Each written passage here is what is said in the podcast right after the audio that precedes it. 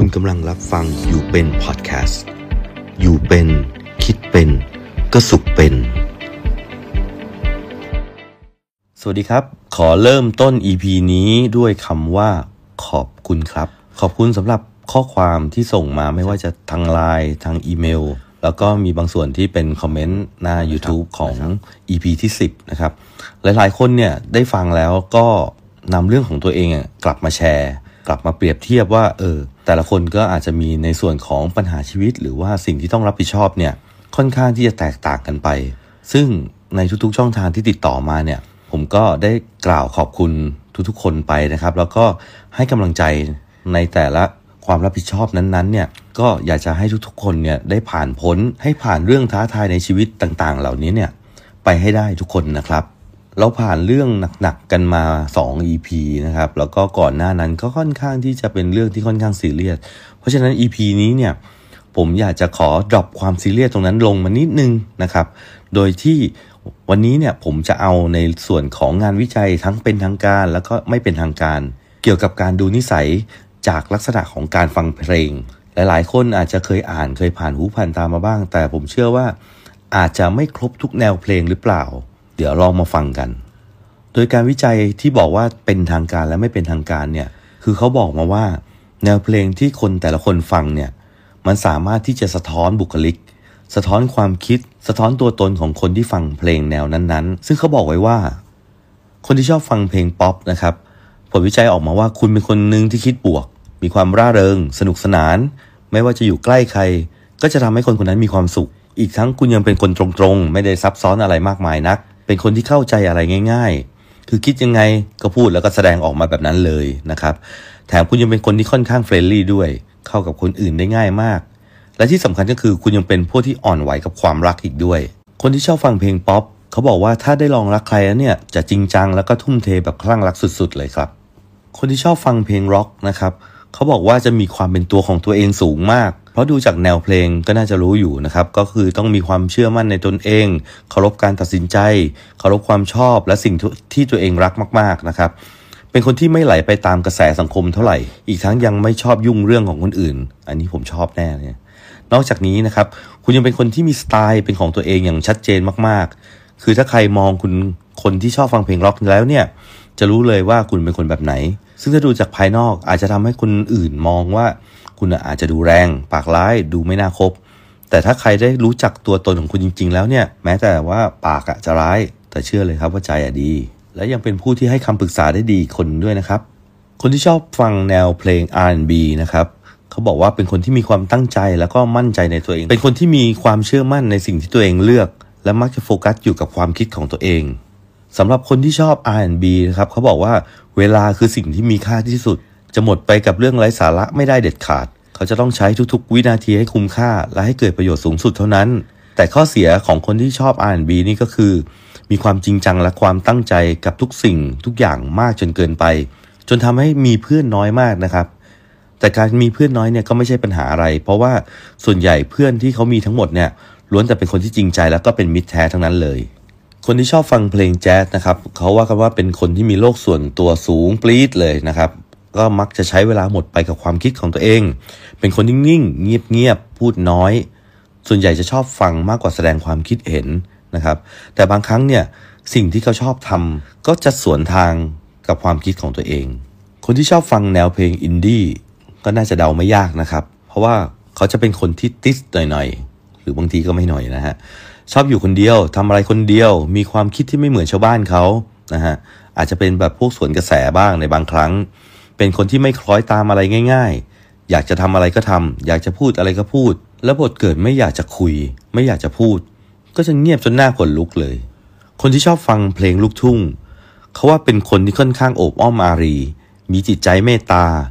ชอบเอื้อเฟื้อเผื่อแผ่ ชอบช่วยเหลือคนอื่น เป็นคนที่ค่อนข้างคิดบวก และเป็นคนที่ไม่ค่อยเครียด หรือว่าเก็บเรื่องอะไรมาคิดมากมายเท่าไหร่นัก เป็นคนที่รู้จักปล่อยวางกับสิ่งต่างๆ ได้เร็วอีกด้วย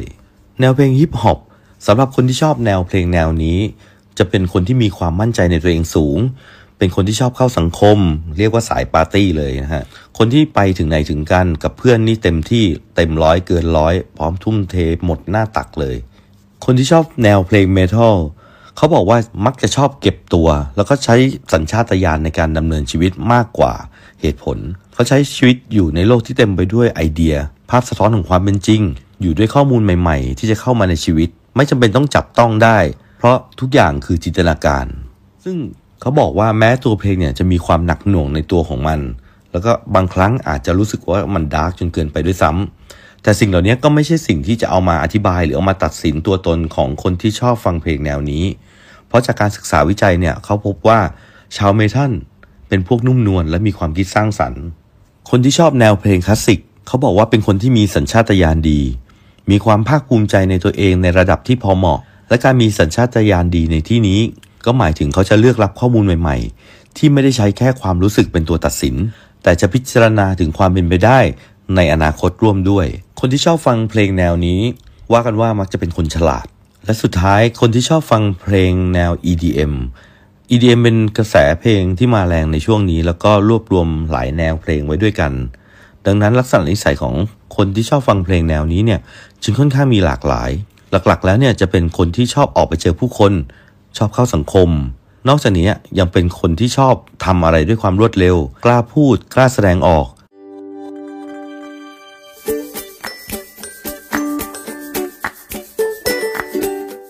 เป็นยังไงกันบ้างครับ ผลวิจัยที่ผมเล่าให้ฟังไปเนี่ย พอจะตรงกับทุกๆคนบ้างไหมเอ่ยสำหรับตัวผมเองนะฮะ เป็นคนที่ฟังเพลงหลากหลายแนว เพราะว่าก่อนหน้านี้ก็คือชอบเล่นดนตรีก็จะฟังเพลงหลากหลายแนว แล้วก็เอามาฝึกฝน ในหลาย ๆ มุมของผลการวิจัยตรงนี้เนี่ย ผมก็รู้สึกว่ามันตรง ซึ่งจริง ๆ แล้วเนี่ยคนเราเนี่ยอาจจะไม่ได้ชอบเพลงแนวเดียว ก็ไม่แปลกตัวผมเอง อย่างที่บอกไปก็คือชอบฟังฟังได้หลายแนว แต่ถ้าชอบที่สุดสำหรับตัวผมก็คงน่าจะเป็นพวกเมทัลหรือไม่ก็พวกร็อกอย่างเช่นวง Skillet Slipknot หรือแม้แต่ Nu Metal อย่าง Linkin Park ก็ชอบนะครับ แต่ในอีกมุมหนึ่งที่ผมรู้สึกนะฮะการที่คนเราจะชอบฟังเพลงแนวไหน หรือว่าเป็นดนตรีแบบไหนเนี่ยมันก็น่าจะสอดคล้องไปกับอารมณ์กับความรู้สึกณตอนช่วงเวลานั้นๆ อย่างเช่นถ้ารู้สึกเศร้าก็คงอาจจะชอบฟังเพลงป๊อปที่มีจังหวะเศร้าๆ หรือว่าเนื้อเพลงเศร้าๆ ถ้ามีความตื่นเต้นตื่นตัว ก็อาจจะฟังเพลงที่มันสนุกสนานอย่างพวก EDM และแน่นอนนะครับอาจจะมีบางคนเนี่ยยกมือขึ้นมาบอกว่า ฉันเป็นคนที่ไม่ชอบฟังเพลง ไม่ได้มีดนตรีในหัวใจอะไรขนาดนั้น ซึ่งก็ไม่แปลกอีกเหมือนกัน เพราะว่าผลการวิจัยของวารสารทางวิชาการของวิทยาศาสตร์แห่งชาติสหรัฐเนี่ยเขาได้มีการทำวิจัยเกี่ยวกับการทำงานที่เชื่อมต่อกันระหว่างสมองส่วนกลาง บริเวณที่เรียกว่า reward center หรือว่าศูนย์การให้รางวัลในสมองเนี่ยแล้วก็ก้านสมองเนี่ยซึ่งเป็นส่วนที่ทำให้เราได้รับฟังเสียงได้เนี่ยเขาบอกว่าการวิจัยตรงนี้เนี่ยเขาถือว่า เป็นผู้ป่วยที่มีอาการไม่ชอบฟังเพลง หรือที่เรียกว่า musical anhedonia จะมีการเชื่อมต่อกันระหว่าง 2 ส่วนในสมองเนี่ยน้อยกว่าคนปกติ เมื่อคนที่มีอาการนี้ได้ฟังเพลงแล้วเขาจะรู้สึกว่ามันเป็นเสียงที่สร้างความน่ารำคาญให้มากกว่าความไพเราะ ไม่เหมือนกับสิ่งที่คนอื่นๆ เขารู้สึกกัน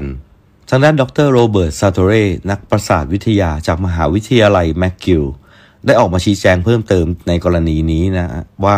จากการวิจัยเนี่ยทำให้เราพบว่ามีความแตกต่างในส่วนนี้ในสมองของคนบางคน ถึงแม้ว่าจะเป็นอาการที่พบได้ยาก แต่มันก็มีอยู่จริง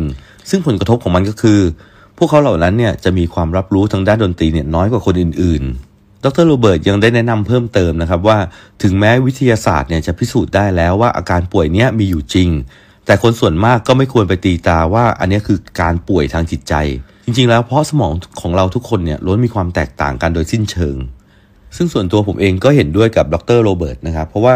มันคือรสนิยม มันคือความชอบ มันคือสิ่งที่สมองของแต่ละคนเนี่ยกำหนดออกมาให้เราชอบหรือไม่ชอบอะไรที่มันแตกต่างกัน ซึ่งอันนี้แหละ มันคือความแตกต่าง เพราะว่าเราเป็นมนุษย์ ก็เป็นผลการวิจัยเป็นเรื่องเล่าที่ผมเอามาเล่าสนุกสนุกๆให้เบาสมองกันใน EP นี้ หวังว่าทุกคนจะหาแนวเพลงที่ตัวเองชอบ มีแนวเพลงในหัวใจ เลือกแนวเพลงต่างๆ มาเพื่อที่จะเป็นเพื่อน เป็นจุดที่ประโลมความรู้สึกของตัวเอง ให้ผ่านพ้นความเหนื่อย ให้อยู่กับอารมณ์ณช่วงเวลานั้นๆ และทำให้ความรู้สึกของเราดีขึ้นนะครับ อย่าลืมกดไลค์กดแชร์กด Subscribe ติดตามกันไว้นะครับ แล้วกลับมาพบกันใหม่ EP หน้า ขอบคุณครับ